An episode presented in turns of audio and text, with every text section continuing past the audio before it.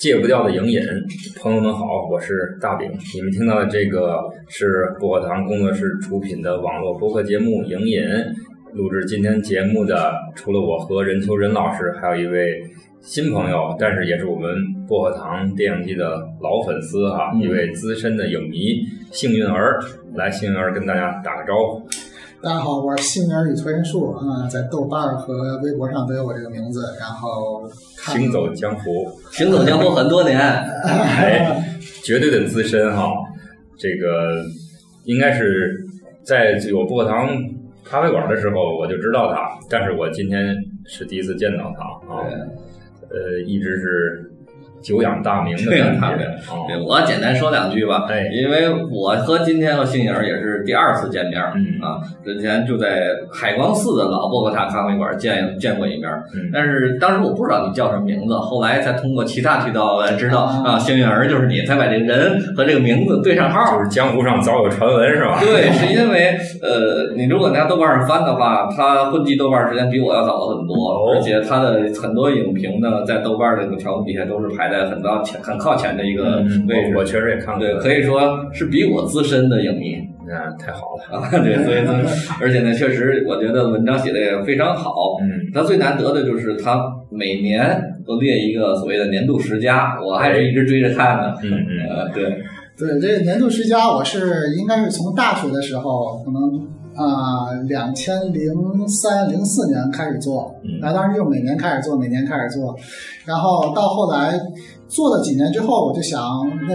能不能就是在做现在每年的十佳同时，然后翻回头再看两千零三年之前的电影。哦，。再为之前的电影，就是嗯按年头看电影，再再总结一份自己的十佳。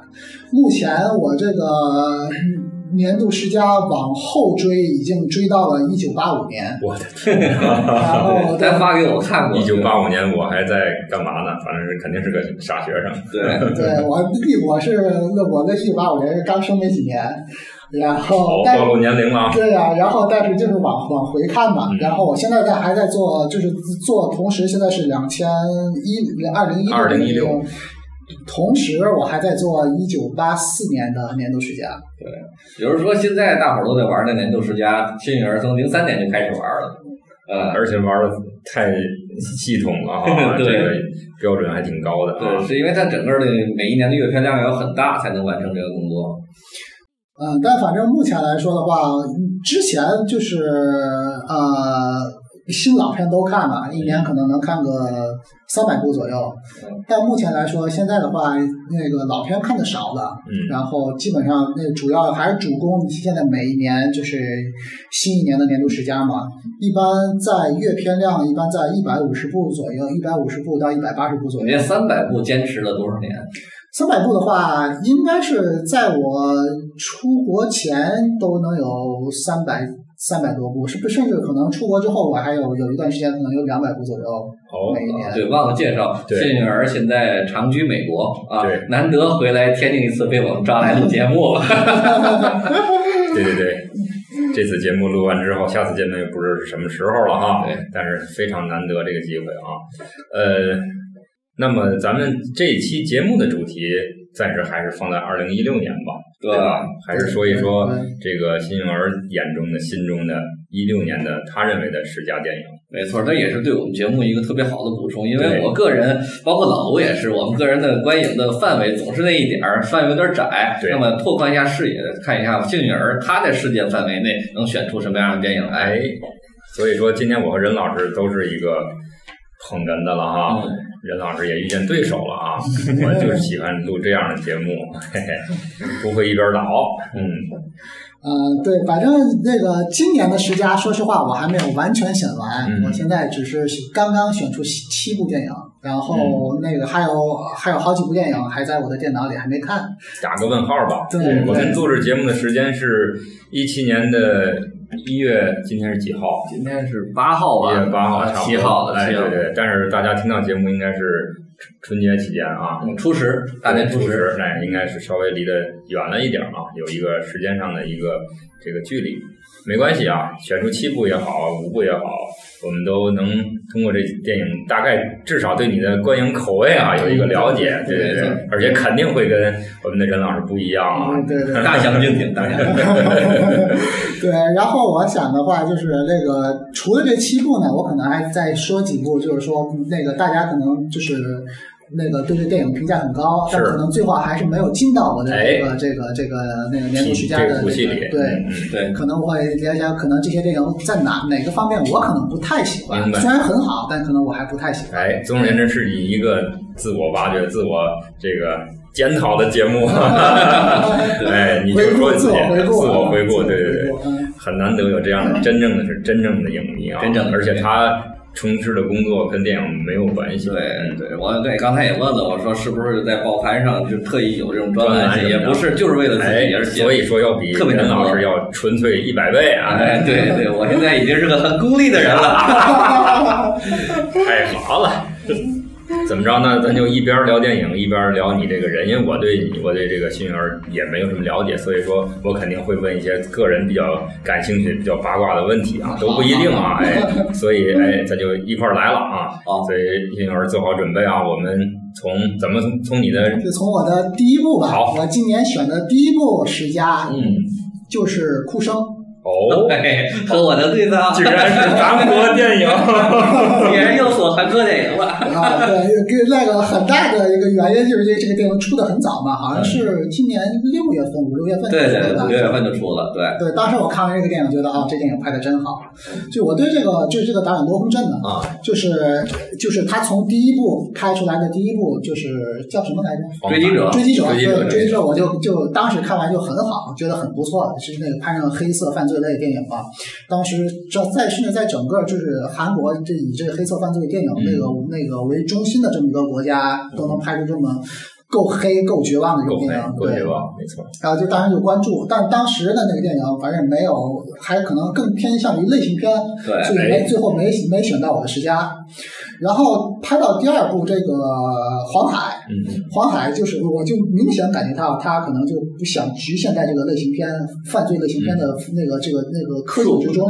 他可能就要超出来，想突破自己。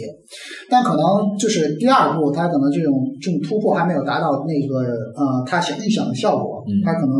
尤其这个黄海的后半段的控制力没有达到，嗯所以说，嗯嗯所以说，我觉得就我个人而言，我觉得黄海没有那个那个狙击者好。哦，但呃但是就今年的哭声，我觉得拍的真好。呃，就是无论他从的他的那个就是黑暗绝望的那种那种那个啊，这种一氛围黑的营造到啊对一黑到底的这种那个氛围啊，这个没嗯还有故事的阐述啊，然后包括他对自己的这个那个世界观的这个局限性的突破，嗯我觉得都都达到了一个一个一个呃很高的程度。对，我们上期聊的那个韩影盘点里边儿，刚好我也把罗洪镇提到了五虎上将的替补的第一位的哦地步，对，是有是。嗯，所以这点我们是有共识的。啊好，好像这个从这个上你先找找共同语言是吧？ 呃好像其就这个， 就没了是 吧？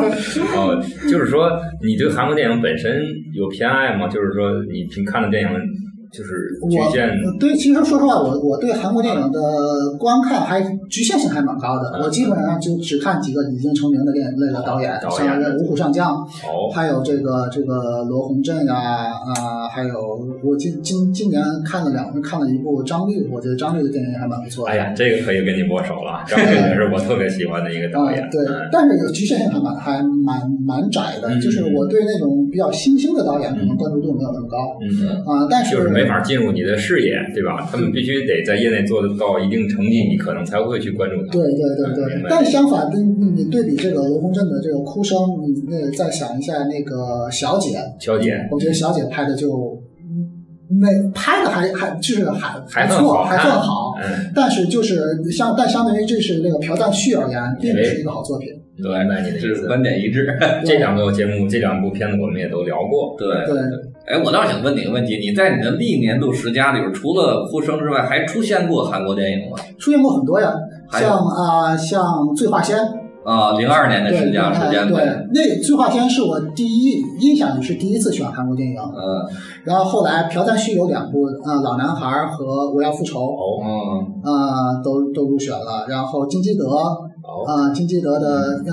《春夏秋冬嗯，嗯》啊，《空房子》也都入选了。嗯，呃，我印象里，奉俊昊入奉选俊了，昊入选了，嗯奉俊昊入选了他的那个那个最有名的那个叫凡人回忆。对《杀人回忆》，嗯还有母亲都入选了。哦，嗯就是说你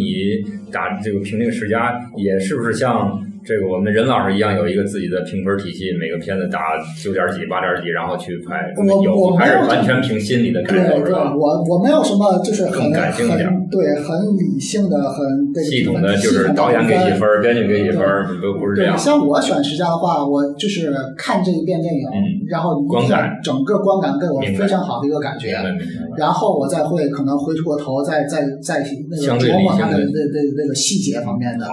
对。嗯但是这个五虎上将里边，唯有李沧东我是没有选过嗯不喜欢。 啊，我嗯哈，我大概 感觉到他的偏好更像我这头啊。其实他这有有一点像老卢，是吗我跟聊，我刚跟他聊天也能感受到，不是老卢在第一次跟我见面的时候，就我们俩就在讨论这薄荷糖的到底儿，我认为它哪儿好，我会这么喜欢。但是事实上他是被我说服，但是他仍然持保留意见，就是说说服归说服，他只是理解你的对，观理解点。我的观点，但是仍然是他是觉得，那么在他的谱系里边儿，这算不上最好的作品，但是算不错的，是对这样。对对对，对，李沧东的电影我觉得也是都算不错的，但但还最终还是明白明白这样，哎，它更更像电影的电影嘛，还是要。对对对对对对，嗯 咱们咱们接着往后说接着往啊，后可能一会儿也也也许会回来还还翻过头来再去说顾城，不一定啊，咱先往后接着说。好呃，第二部是中国电影《哎，路边谁野？餐哎呦，太好 了，鼓掌！哎呀，太好了！哎，这已经嗯，明显是》，嗯很多年我都没有选过中国电影。是嗯可以去，然后确这实也个这个路边野餐，当时我那个出来，我让我是因为在海外嘛，我只嗯能在电脑上看。看完之后，我觉得我我当时写写这个电影，我就说这个路边野餐算是革命了中国的诗电影。哦，这评价很高，对，之前就很我很难想到一部跟这个很类似的这种诗电影在中国出现过。因为我对就我而言，可能第五代咱不用说了，哎咱第六代从另外贾樟柯那边，他们还是很重的现实导演，对对所以他们可能追求一些诗意的东西在里边，甚至到包括《三峡好人》哎，后期这些电影，追求那种诗意，但还有很沉重的那种现实导演。有但这个这个这个路边野餐，我觉得就是他已经把他的现实烙印有，但是降到最低，明白就纯纯粹的从这个诗性、这个时间、空间感来重重新组织这个电影。我觉得这个近十佳一点问题没有，好，没有一点问题没有。没错，我们当时也聊过一期路边野餐啊，对我听了，我听了那期路边野 餐，我觉得大那个就是这那期大家都难以抑制自己心里的那种激动情绪哈。对当对时对对那期节目对，这无论是我们从电影方面看，还是袁姐从编剧方面看，都是很折服的一个电影。对，嗯，嗯，当然我们可能就是莫名其妙的觉得好啊，不像你们之前看的太多啊，找到所所谓的依据，我们只是单纯的感觉哦，看的挺爽，嗯，嗯但是我觉得这种感觉也是非常重要的哈。没错，没哎错，就是中国电影能出现这样的影片，还是对，还是有期待的。对对对至少我们会期待毕赣的下一部作品。我我也很期待，我也很期待。我印象里，我上一部中国电影还是好几年前啊、娄烨的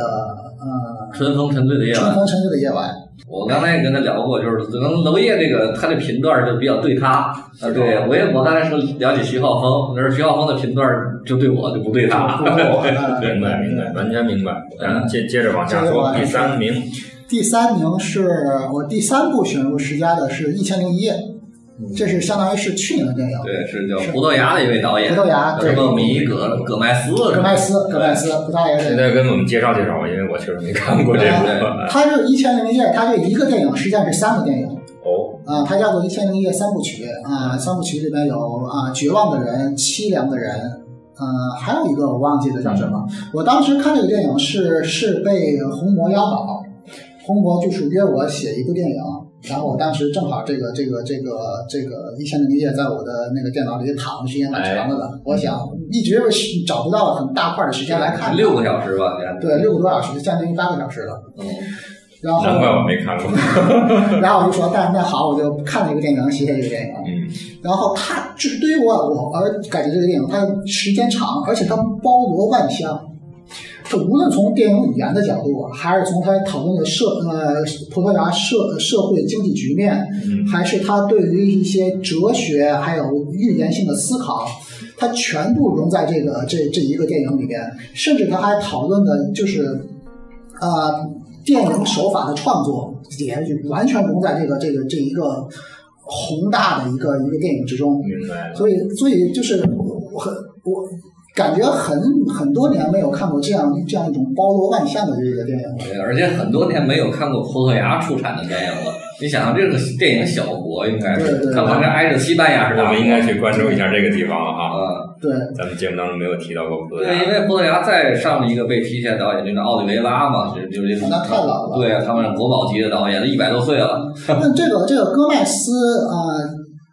两三年前他的上一部电影啊相当于叫做《禁忌》，嗯，就被全世界已经被推崇了。哦他是被选到啊、呃、视与厅年度十佳之中，嗯然后这个《一千零一夜》是去年被视听年选到年度十佳之中，嗯但我觉得可能一个很大的问题就是它时间太长了，可能很嗯很很难，就是大家都选到选嗯找到时间，可能静下心来来看这个电影。观感上可能会受一点影响。没对错儿。对对，我们那期聊的那个《绿里奇迹》三小时，我就觉得是极限 了，这六小时真的一天就交代了哈。呃，嗯，第四名我那个我想说一下这个黑泽 清，黑泽清，又是这要个，坏要坏，还对上海牙大了，呃，黑泽清那个电影叫啥来着？毛骨悚然。毛骨悚然。我当时我是把这个选到十佳里了，嗯，然后我后来又咂摸咂摸滋味儿，我又把它剔出来了。哎，然后又放回去了。没有，最后没放回去。哦，对，啊那就是黑泽清之前你都看过吗？黑泽清我之前看过很多，嗯我其实说实话，我是黑泽清的影迷。啊，哦，难怪啊。这行了，遇到遇到这个，对，我从那这个这资个深的人我我当时就是看他看过他的一个《X 圣治》，嗯，之后我就翻回去看他很多电影，明白。就是这个呃，他最新的这部电影呢，相当于回到了那个 X 圣治啊，是那个神木回路的那个他早期的电影的那哦个风格之中。嗯，你有对比的看啊法？对对对，对这不一样，咱们都是先看新新的。我只看过这个哈。对，新的他后来他后期那个什么东京增东京增美曲，我也选到我的十佳。黑泽清我应该选过，包括东包括东京增美曲，我应该选过三部，在我的十佳里边。曾经三次出现。对嗯对那就很多了，对应该。对，X 圣治、神部和东京增美曲都选到我们这边。呃，说实话，这个东京增美曲和后边的安眠之旅的话，是和他以往的风格不是很像，哦，反而是最最新的这个电影和嗯就是回到他以往的那种风格之中去呢。那种黑色，啊然后恐怖的那种气氛。但但我就是最后把它剔除到我的剔除到我这个这个那个十佳的原因，是因为我不太喜欢它的结尾。你这是最最最后的那个，最最后他就就解决开车掉嘛，那个对，开车，然后那个，然后最后还把他杀掉对嘛。对对，我感觉，如果是我，我想黑泽清嗯最好的，如果是他能停止到他们最后在车里不是有一段超现实的对对对吧？对，我想，如果电影停到这儿，这个就是我的十就是佳咱继续下去，循环下去，啊就差不多。对他最后可能他想就是那个他那个妻子两个人那个那个夫妻两个人那个那种特别激烈的拥抱嘛，嗯啊他可能还是想那个留一丝温存，对，嗯，他可能而且他通过这留一丝温存，他还在讨论就是包括《东京纵容曲》和《岸边之旅》里边讨论这个家庭隔哎阂、疏离这个问题。嗯，但是我觉得力度来说，就影片的力度来弱说了啊挺弱的。呃，对。差不多，我差们不也多讨论讨论过这个结尾啊。对对，当时我的节目中我是承秉承这种意见，对但就是一我非我可能认为可能那样处理更好。老陆认为那样也并没有温暖，对啊他对认为一样是绝望。啊对反正当然是个人有个人的理解吧。啊，嗯，基本上我能我能明白他的意思。那么就是说，你刚才说的，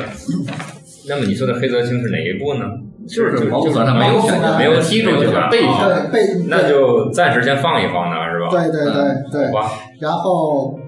然后我下一步选的是还是还是一部日影，哎， 《视之愈合》比海更深。嗯，这个我们节目中从来没聊过。没聊过失之愈合，没有，嗯其实我挺喜欢《失之愈合》，嗯我我最喜欢他的就是《步履不停》和那个《无人知晓》这两部。啊，对，这两部也都是我的世家，都是你这那那是玉哥是不是也入选过很多次？只有这两部。只有这两然个后这现在这个《碧海更深》是第三部，啊，可以对，聊一聊，因为我个人观感不比海更深，不如步履不停不。如虽然题题材差不多，啊对，同意。是吧？嗯，对。然后就是我觉得，呃，就对比啊，对比这个《比海更深》和《步履不停》，我觉得它是呃，这个《比海更深》的前半部分，实际上它想展示一个更广阔的社会视角。嗯，它那个《比海更深》那个《步履不停》，它就一开对始大家就对就聚在一块儿，然后就是相当于可能二十四小时或四十八小时那几天的一个就一个家完全这个家庭的氛围。对，然后这碧海更深，从这一个更广阔的社会视角，然后最后收缩到家庭里边，我觉得这个可能是这两个电影不一样的地方。嗯，但是不一样的地方呢，那就是可能从我觉得可能从剧作的角度来说，可能那个步履不停的更好，是因为它这个这个空间比较封闭，然后可能你人物处理啊，可能就各方面来说这个更紧凑，你这样嗯嗯观影观影的那个体验就更好一点，比这个碧海更深其。实我觉得就是这种完全的家庭剧，是日本人的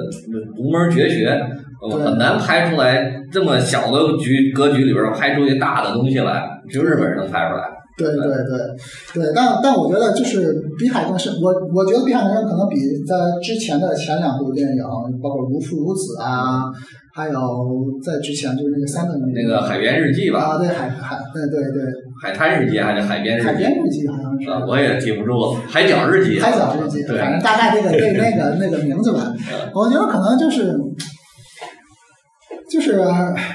感觉他说和他前面那些那些作品，就是虽然说嗤之以恒的风格还是一直是这个风格很稳定嘛，对。但你就觉得他还是就回到这种家庭的这种这种温情，然后可能更更打动人。说实话，可能就更打动人。对而前两部好像就有一点奇情的东西，像如父如子、拿错孩子这种事儿，对这个这这个出出发点，他拍一个纯现实主义的东西，出发点就不老合理。对对对对嗯对。但是反正失之愈合，对于我来说的话，就是我可能个人更喜欢那种有突破性的导演。哦，对，然后然后失之愈合的话，我觉得他可能什么时候能再走出自己一点这个要求还挺高的。对对，然后明白。然后我觉得可能应该更更那会那么期待这个你关注的日本的导演，在你心当中排在最最前面的，我最喜欢的日本导演是是金村昌平，了解我们任老师。就是小金的徒弟嘛，新浪潮的一个大导演，嗯对，对金村昌平的电影我基本上全都看过。哦，嗯，对，因为当时当时出了那个套盒 DVD，我就都看了，因为我觉得我非常喜欢他的电影。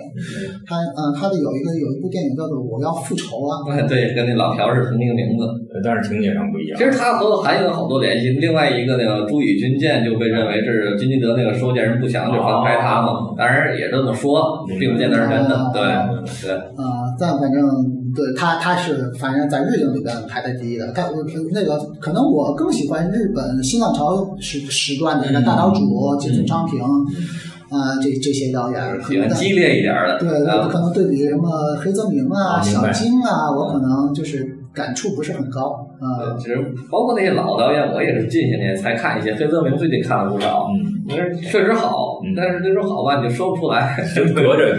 跟我们有一点距离吧。对对对这种啊，很远很远这个时代差别就可能太大了。好吧，那 啊不是么我倒想问一声，你对现在的日本导演还比较寄予厚望的，你觉得还未来比较有大的发展空间的还有谁？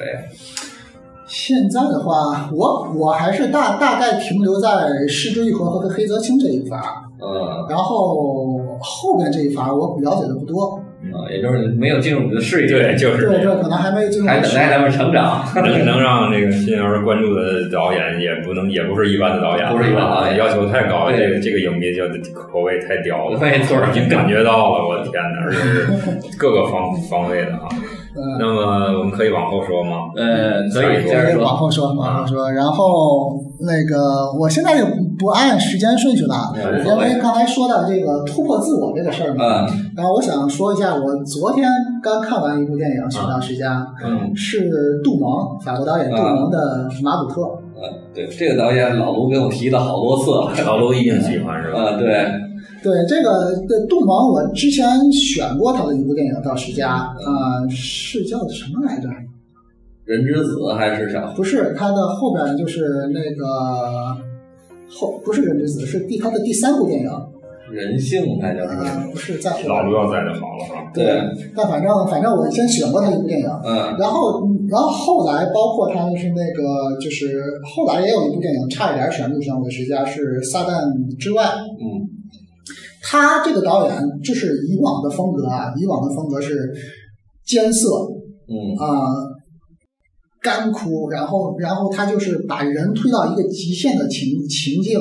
然后然后考量人与人，或者甚至人与神、人与恶之间的一些关系，然后就是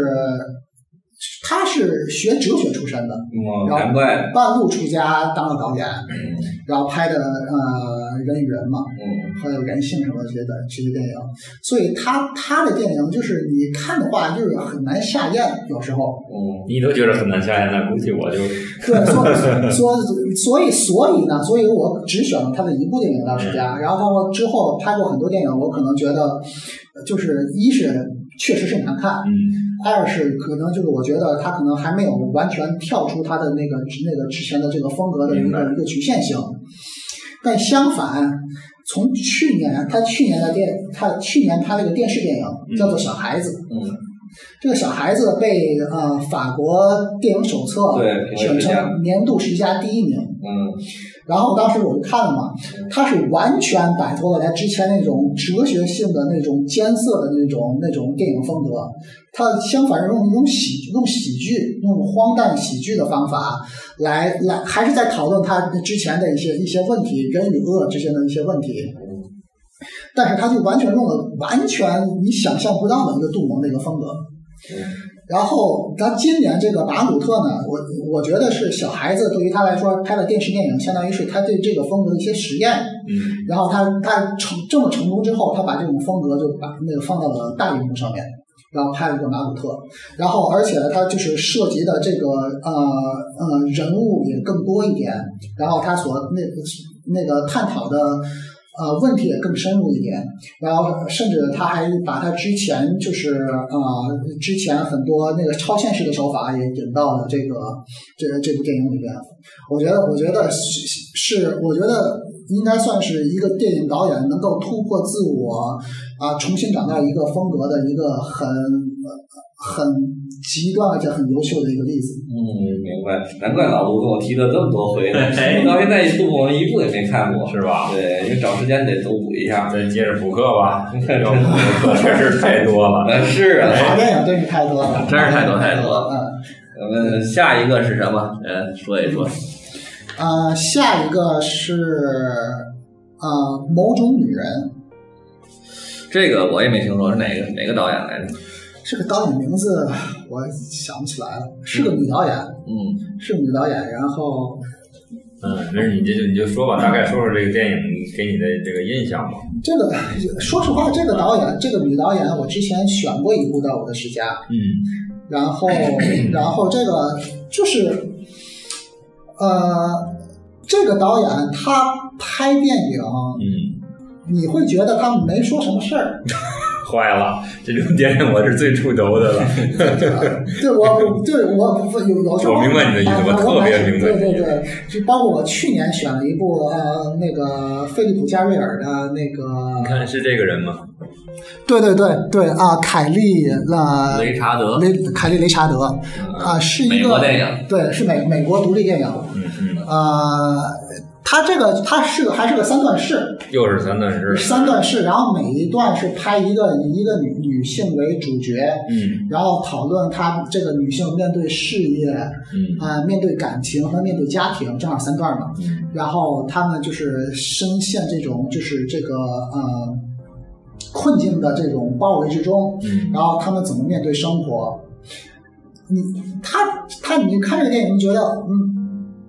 一个多小时看完就啊就完了，啊，就完就就了。那种感觉。啊，对，就是啊。嗯啊对我大概能想象。但这种电影就是你，但是你看完之后，你就觉得你你想思考点什么，啊可能也没有什么太多的东西可以思考，但但你就觉得你沉浸在这个电影氛围之中，然后你就会觉得这个电影莫名其妙的啊，我就有一种感觉，就莫名其妙的感你觉，都会觉得莫名感动其妙，嗯，就不知道在哪个点打动了你，对对你又难以去对，用它语是言来，但是很很就是很生活化。明白。有时候你有时候你就想，就是越生活化、越平实的电影，你反而越难拍。没错，对没对错，吧？但是它这个，但是这个这个电影，它就就让你拍出来的这种感觉，你就觉得很生活化，但又很感动你。既不做作又真实，没错，挺难的这事 儿。而且还有一种就是了无痕哈。对很 很敏感的触角，女她可能女导演吧，这是入围你这个十佳里第一个女导演的作品。对对，第一个女导演作品，嗯，有一种触角我在里面。觉着也许袁姐看了会有感触。对哎对，嗯，这个确实我完全不了解，我也没听说过这个导演，没听说过作品。对，你看豆瓣儿评分也不高，六点七。对对，但是这也不重要，这种电影肯定不可能评分特别高。 对，这这这种电影很很难评分高。 你是偶然发现她的吗？还嗯我不是，是我是我一直在在追这个这个个导导演啊嗯，，他他之前有什么作品？他之前有一个是拍一个女生和一个女孩一个狗，你可以把这个看一下米克的进路，这个啊。米克的进路是我上一部选，他把我把它选到我的十佳里，但米克的进路确实也比这部电影也更好。他米克的进路应该是当年我选到十佳，不是第二就是第三的样子。哦，一零年的作品，对，嗯对，然后这个米克的进路，他也是，你就觉得他没说什么，他好像是那个那个呃西部大开发时期，嗯，然后一群人就从东部跑到西部，然后这米克的近路，实际上他们就想找一条近路到到西部去挖金子嘛。哦，然后，嗯，他整个过程就演他们一直在沙漠里走，明白然。后然后他们就是因为那各方面条件很艰苦啊，然后可能一些人性的那个那个面对这种贫那个困苦的时候，可能也展现出来。但但你就觉得这个有一种特别神秘、特别神性的东西，它拍在里边，所所所有东西都很平时，就是很真实的镜头，但你觉得有一种神性在里边。哦，这种感觉还真可说不能好哦啊又又有纪录片的感觉，又有一些对对，我是从他零八年的《温蒂与露西》开始关注这个导演，嗯他是他这个风格始终是这样的，哦。但但他也可能有高有低了，这个作品的水平她本身这个导演是美国人吗？是美国那人，跟你生活在美国有关系吗？或者说你关注她我觉得不是受不受什么我觉得没有什么环境的影影响嗯响。某？种这个某种女人吧，她是今年呃市语厅呃呃年度时间的第四名，哦，所以她应该是在整个受众应该还是蛮广的。嗯嗯这是我们视野之外的，应该多标注一下吧，标注我们啊要关注一下。一是我们讲过这个聊过的女导演就很少，对，就有吗？有有，但是很少。二是美国电影也很少，没对？吧？所以说这是我们的一个盲区，可以说是对。美国电影一向是盲区，我很少聊美国电影的。你是盲区啊，你是盲区啊。上期要不是高原，我们也不会聊绿里奇迹啊，对对对对，没错没错。但《绿里奇迹》应该算是一个很就很经典、很蛮老派哎的一个。是嗯对对，嗯，和和当前呃美国电影的一些独立电影的话，其实现在说实话，现在美国独立电影有有的做的还还蛮好的。嗯好。以后我们多多关注。哎，也是希望新文能给我们多推荐一些美国的对独立嗯导演吧啊。那个美国当前的独立新兴导演，一个是这个女导演，嗯还有另外一个导演，就我我也不记得名字了嗯嗯，啊但她有个电影叫《密流的色彩》，你可以搜一下。哦，我听说这片子，对，然我后这哎还个哎下了之后也没看。对， 这两个导演是我觉得这个美国独立导演，嗯，是蛮蛮有特色的，明白还是蛮值得关注的。明白了，啊嗯，我们说起独立导演，我们不要再想呃韦斯安德森这种，他们、嗯嗯他们已经不是独已立导经演了，不是独立了，对对明白明白对。，大概能能理解你的意思了。好，我们任老师，你先你先搜着，咱要不进首歌进首歌吧啊，啊稍微休息一下。好，那这首歌，这首歌仍然是仙女儿来推荐的啊。这首歌，这个刚才翻翻译叫山行瑞秋这个歌手，啊啊啊！是一个日美混血儿唱的一首歌。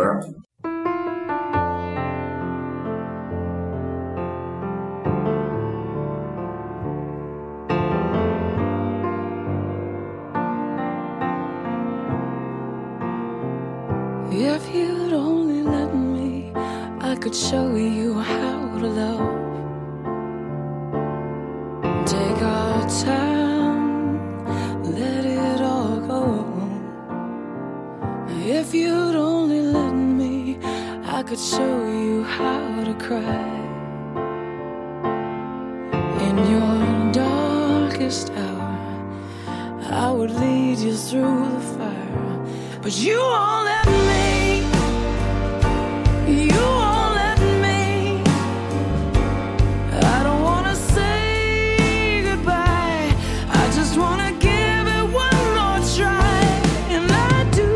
anything. Yes, I'd do anything if you'd only let me. With your hand in mine, I would show you how to laugh. Nothing heavy, nothing serious. Just forget about all that. You've been stepping back. I wanna be your friend. Tear down the walls that surround you and build you back up again. But you won't let me.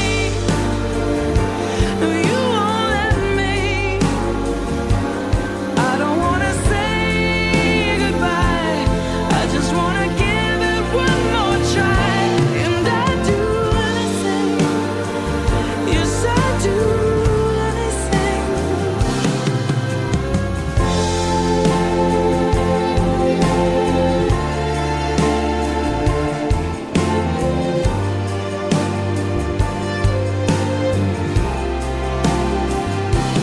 So tonight, stay with me. I know I can change your mind, but you won't let me. You won't let me. I don't wanna say goodbye. I just wanna give it one more try, but you won't let me. You won't let me. I don't wanna say goodbye. I just wanna give it one more try, but you won't let me. You won't let me. I'd do anything for you. I'd do anything for you, but you won't let me. No, you won't let me.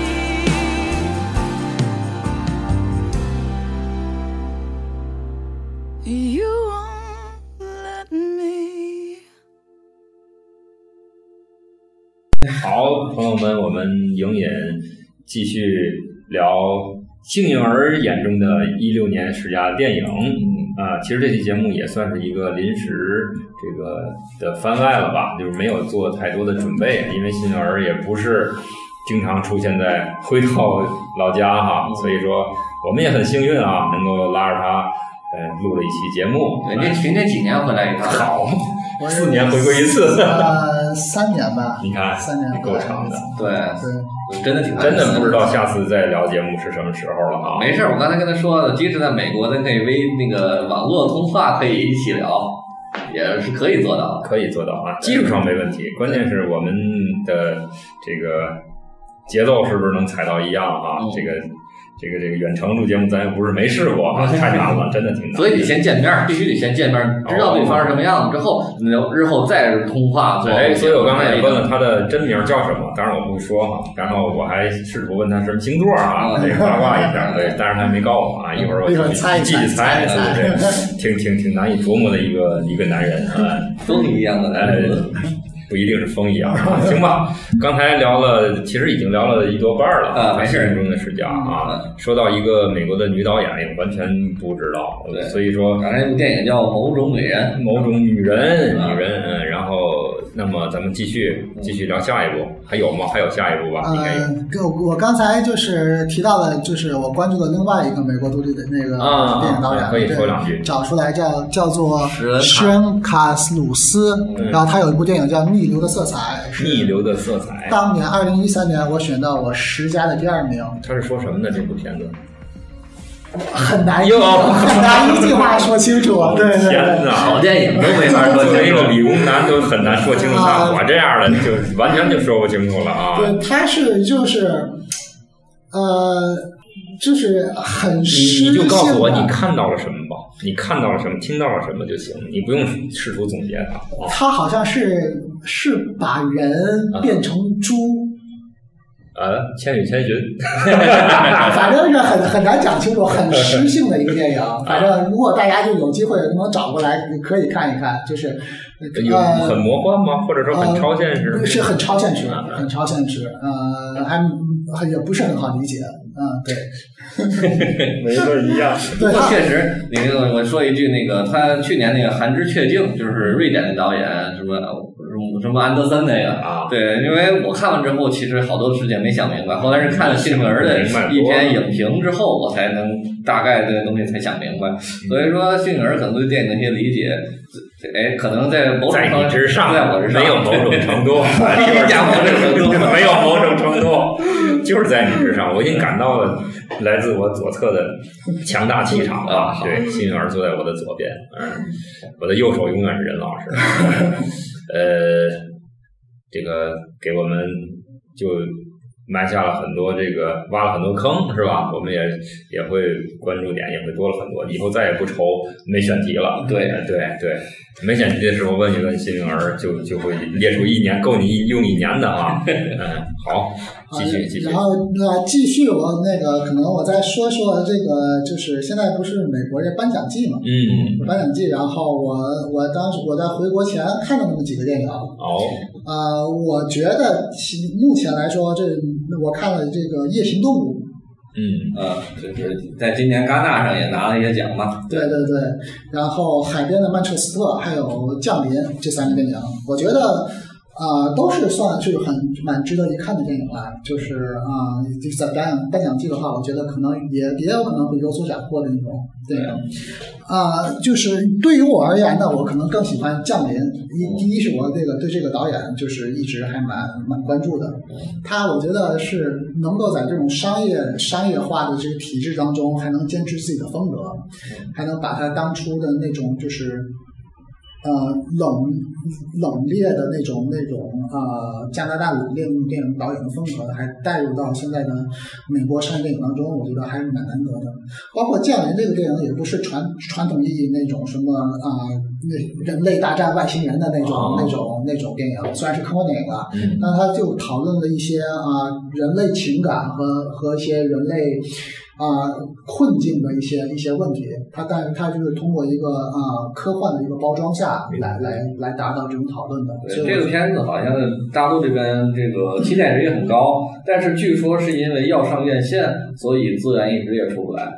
啊就今年三月份好像要上，啊，反正还是蛮值得一看的。然后另外一个电影就是那个呃，《海边的曼彻斯特》，就是现在大家都说这个这个这个这个男演员可能有可能要拿今年的奥斯卡最佳男主角吧。嗯他可能就是，但说实话，从表演的角度来说，这个电影的可看性还是蛮高的，因为它表演的很收，嗯，而不像是那种那个其他人 很放开放开的那种，对对，嚎啕嚎啕的那明种白嗯了那个表演风格。啊，但但是从从电影本身的角度的话，它可能就是比较生活化，可能类似的电影很多，所以就看那个你那个大家的对这个电影的需求和大家对这个啊、呃电影的看法，可能就是我觉得对这个电影的评价可能会有两极化的一些、一些一些可能。然后最后就其实我想说一下这个夜行动物，嗯，这刚出有资源，对，对，《夜行动物》已经出了资源了，呃，但这个电影就是我觉得是电影这个导演吧，导演不是约翰福特约，翰福特是时装时尚出身嘛，对，他是我觉得呢，他是试图把这个电影拍的深一点儿，但我觉得他可能有点流于表面，嗯我觉得，然后他可能就是通过这个相当于那个剧中剧的一个结构吧，哎，他可能去讨论这个那个剧内和剧外之间人物联系和情感的一些疏通，但反正我是觉得表达的不是很好，这个联系也没有那么丝丝入扣对，然后今年还有一部那个关于时尚界的《霓虹恶魔》，你看了吗？啊。霓虹恶魔我也看了，霓虹恶魔我看的早了，是因为当时美也是美国上映我看了。霓虹我我我对这个导演始终不是特别感冒，嗯因为当时我就觉得花架子。嗯对，然后就是拍的很炫，嗯，包括他在之前什么亡命驾驶，亡命驾驶，还有那个那个诸神宽恕，嗯我觉得就是就是风格是有，然后是包括色彩的运用、灯光的运用都很牛，说实话很牛。然后你就觉得你把把这些剥掉之后，没有没有内在的东西撑着，了解了对，解。包括这个女大朋牛友女朋友也是。 哎你可以这么说对，美国当牛，其实他不是美国，他是丹麦人，对丹麦，对对对对对对对对，但但但我我看过一个一些十佳榜单，也把它选到了，包括电影手册十嗯佳，它也入选第三名了。但是可能某可能就是有些人对于这个电影化的要求比较高吧，它嗯确实是能够把电影的各种手段用到极致嘛。哦，对明白这意思。我说我也没看技术，流呗，对，因为他们也是认为电影是在形式上有突破的电知道影，明白对明白。嗯，然后这是就是十到佳的还差几个十佳的最后一个啊，说，毕业会考。哈哈，又能对上了，怎么怎么讲？毕业会考怎么好？哎来听听他说吧，咱们已经说的很清楚了，已对，我们经。也聊过这部分啊、毕业会考的话，反正我当时还是在在飞机上，我飞回来是在飞机上看的。哦，我当时嗯那个在那种疲惫的状态下，我看了这个电影，就觉得为之一振。你从你从美国，你从哪个地方飞到我咱从这儿来？啊、我从芝加哥那边飞回来，在嗯然后十在三个小时，哦，那是真的很对，我看了这个电影，就是就我我很久没看到一个剧本，这我我选这个电影。电影手法其实也很很高了，嗯但这个我最感最觉得最好的地方还是这个电影的剧本，那种丝丝入扣，那种嗯就密不透风这个剧本，相当于你你通过一个很很小的一个社会现实，就是考高考考大学吧，差不多会考呃对，那个高中会考这个小小，然后它能包罗万象，把整个这个这个社罗马尼亚这个社会现实，然后就是啊披露的那个那个体无完肤啦。嗯然后我觉得这个剧本能写到这种程度，我觉得，然后然后还能那个局限在这两个多小时，那还个不散，对不散。对，我觉得很难。很难，我觉得就是把目前来说，我觉得中国电影很很基本上很难有这种这种这种电影的这个剧本的这样的对，一个是这个现实也不能写，另外一个他能写也写不到这个程 度。对对对总而言之，不要轻易对比我们中国电影了啊。啊，对，不要对比，都是五星，全五星好 评。对，毕业会考其实是好多好多人都把它选进了自己的年度十佳，是最常见的一个名字了，已经是。但是确实，它也名至实归。那么咱们扯点儿其他的，没没没啥那个技术含量的话题哈、就是你，我就纯纯个人好奇哈、咱星座一会儿再说哈、 这个你平时看片儿也是像我们一样找资源吗？看通过这种网上的各种渠道， 对对，因为因为我像我在美国嘛，我在美国的话，可能一些美国的一些电影，我可能第一手第一时间能看到。接触对啊，现在可能像包括是海边的曼彻斯特，可能还资源还都没有呢。嗯那你像就是其他国家，是欧洲啊、哎对韩国、日本韩国啊日，本我也都是在网上找，然后然后在那个包括在线啊或者下载啊什么方面。嗯，也就是和咱差不多。对嗯对对对，那美国的电影院你也进吗？我这样。然后一般他们会放什么片子？啊，你像像这个这个夜间动物啊，什么啊，尼泊尔魔啊，它也都会在那个院线上。然后啊、但可能就是必须是在美国发行的，它哦，得在院线放一些。啊、像日韩电影基本上在院线他们都没见有不到。中国电影也很少。中国电影的话，长城，啊，长城上了是吧？长城，长城现在还没嗯上，但但会大规大规模上映。呃，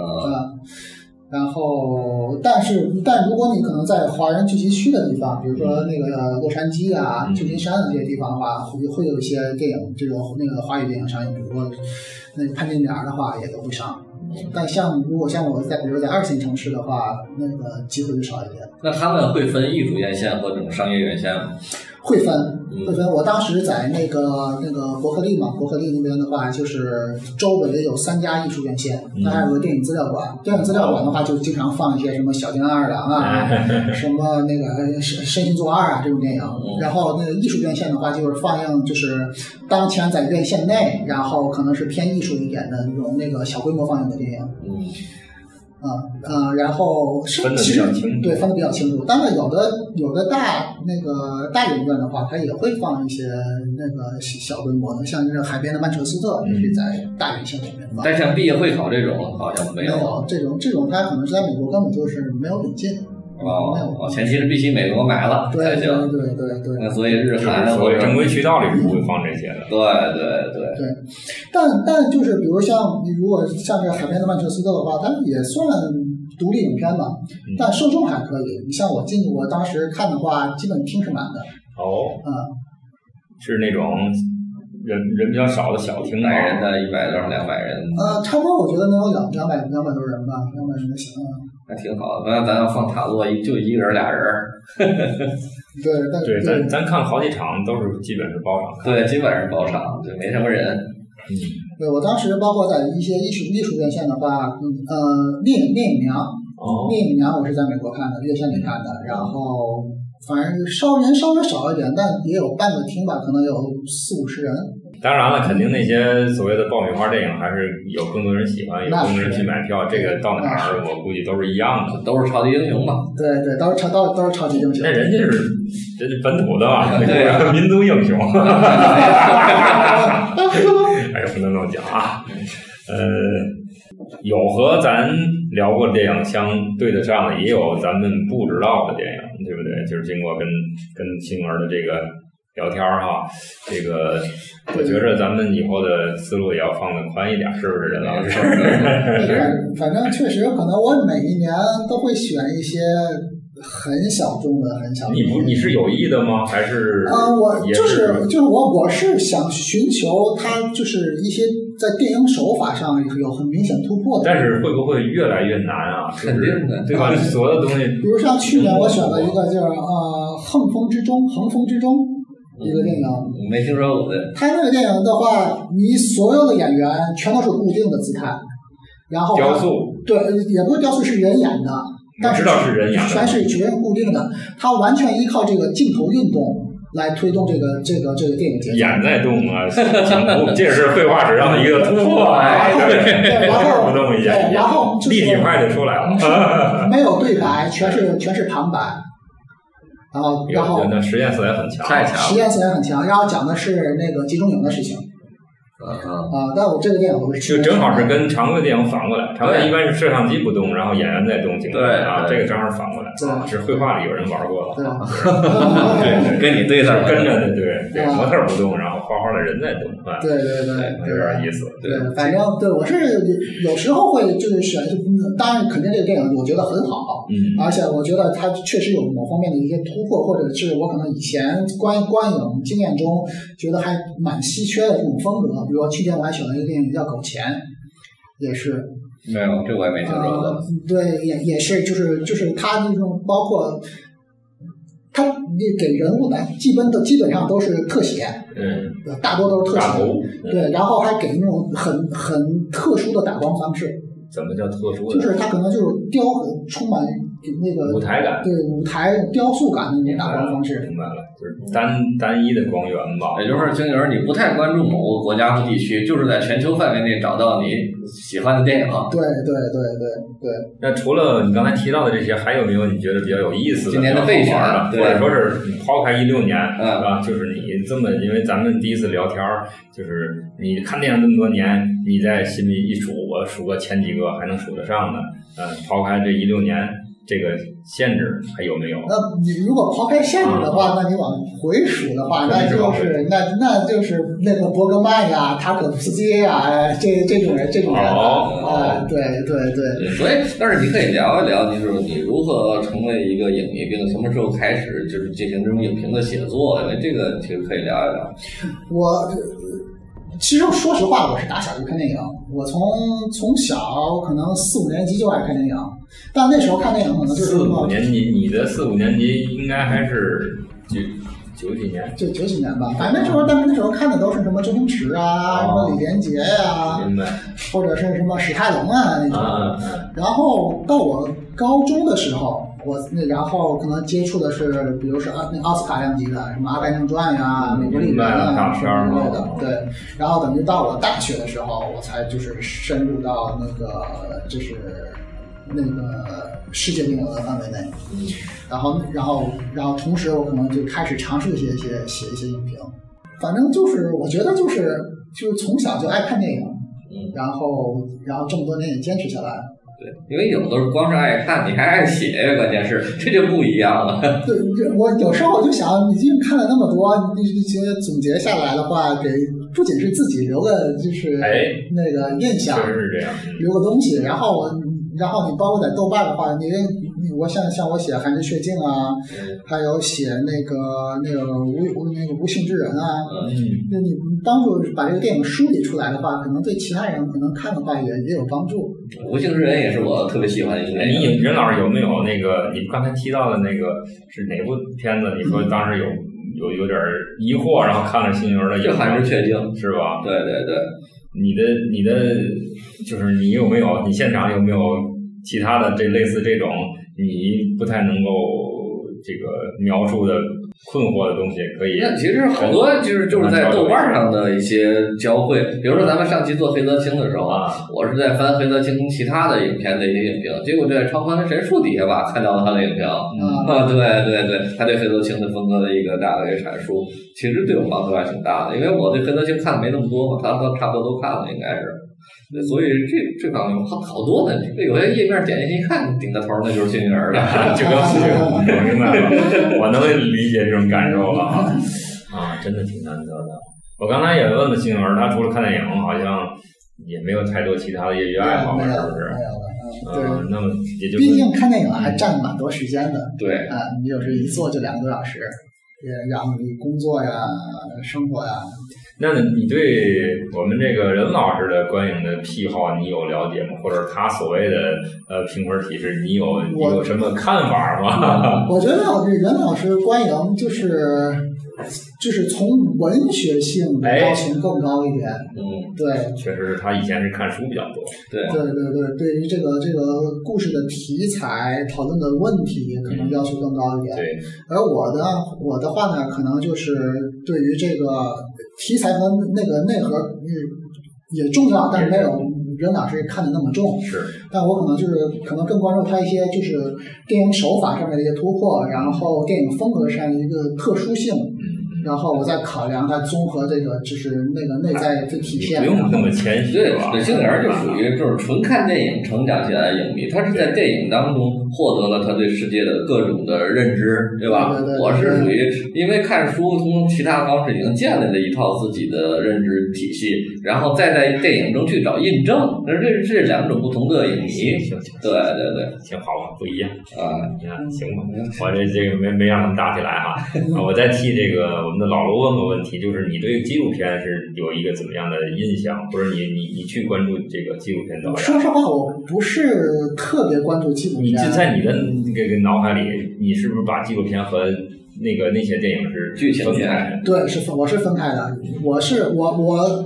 基本上一年可能也就看上一部纪录就片，是典型的这种剧情片的一个，嗯对我也懂纪特录别片典型。而且而且我就是我决定就是我肯定大家说很多纪录片都值得看嘛，是吧？是而且我决定看的那个纪录片，嗯往往拍的跟剧情片差不多。哦，现在因为很是那个从麦麦克莫尔开始嗯嘛，现在尤其是美国嗯很多纪录片，它都会加上就是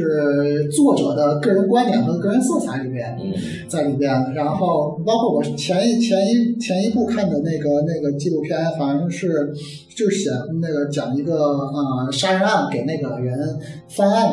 然后我知道纪录片儿， 对，知道啊知道，叫什么来着？对我也忘了名，但是知新道的三杀杀啊妻不是不是，是一个新的东西，是整个就街景区黑幕，他们是给做对对做进去的那个人，反正没但没杀人，就做了对各种证据，然后把这事儿翻出来。对对对，然后他说实话，他拍的就跟就跟故事片差不多了哦啊，对。然后我，而且我觉得目前就是那个呃大趋势啊，看这几年就是那个奥斯卡最佳纪录片、纪录长片，嗯大趋势都是都是这种，你就拍拍纪录片跟拍剧情片差不多，他加了很多个人观点你在是里伪面。纪录片还是伪剧情片就不好说对了，是吧？对对对老对吴。不是说过剧情片儿和纪本来也没纪有录片儿没有界限，界限，对对嗯对对，然后反正有时有时其实看起来挺有意思的嗯啊、挺有意思的。好，那么我再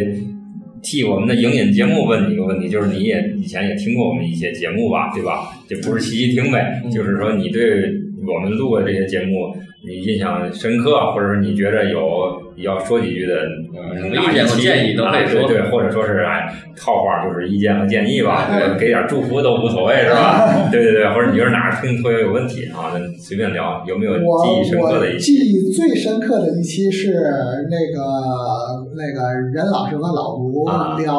金基德，哦，有进金你金看，有果然是这种 节目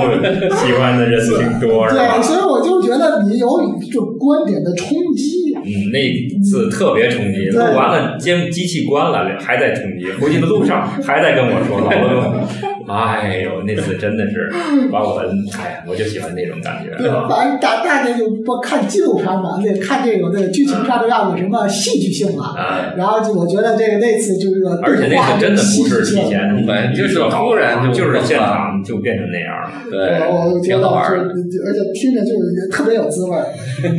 但但但翻回头啊，我啊我我是你坐的就是老罗的位置，你知道吗？对，但但但我支持任老师的观点，我我是喜欢金基德早期的啊嗯对吧早期的，然后觉得真的是走下坡路了。对对对对对，好多人确实也是这么认为。对对对对，只不过他们有的一些小的一些观点，你也不能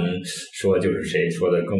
对，更对啊，不好说啊。金一德早期我确实也非常喜欢，对吧？嗯，啊，嗯，以后对，可能有，肯定还会再去聊聊这些我们个人感兴趣的导演啊。这个抛开那期啊，那期其实到最后也没说出个，到最后我们的任老师已经不说话了啊。对对对哎，所以那期还哎挺奇怪的，啊挺挺挺。打到后来就不打啊了，我再要讲举白旗儿 了。对对对，任老师现场就说不过卢老师，我们老卢太能说了。啊 对对对，那其他的呢，就是对我们这个节目有没有啊、呃说的什么好听一点儿？有没有一个预期或者是一个期待？就是啊，我我觉得然后我啊我期待的话就是可能呃视角更扩展一哎点，就是不要再总是局限在可能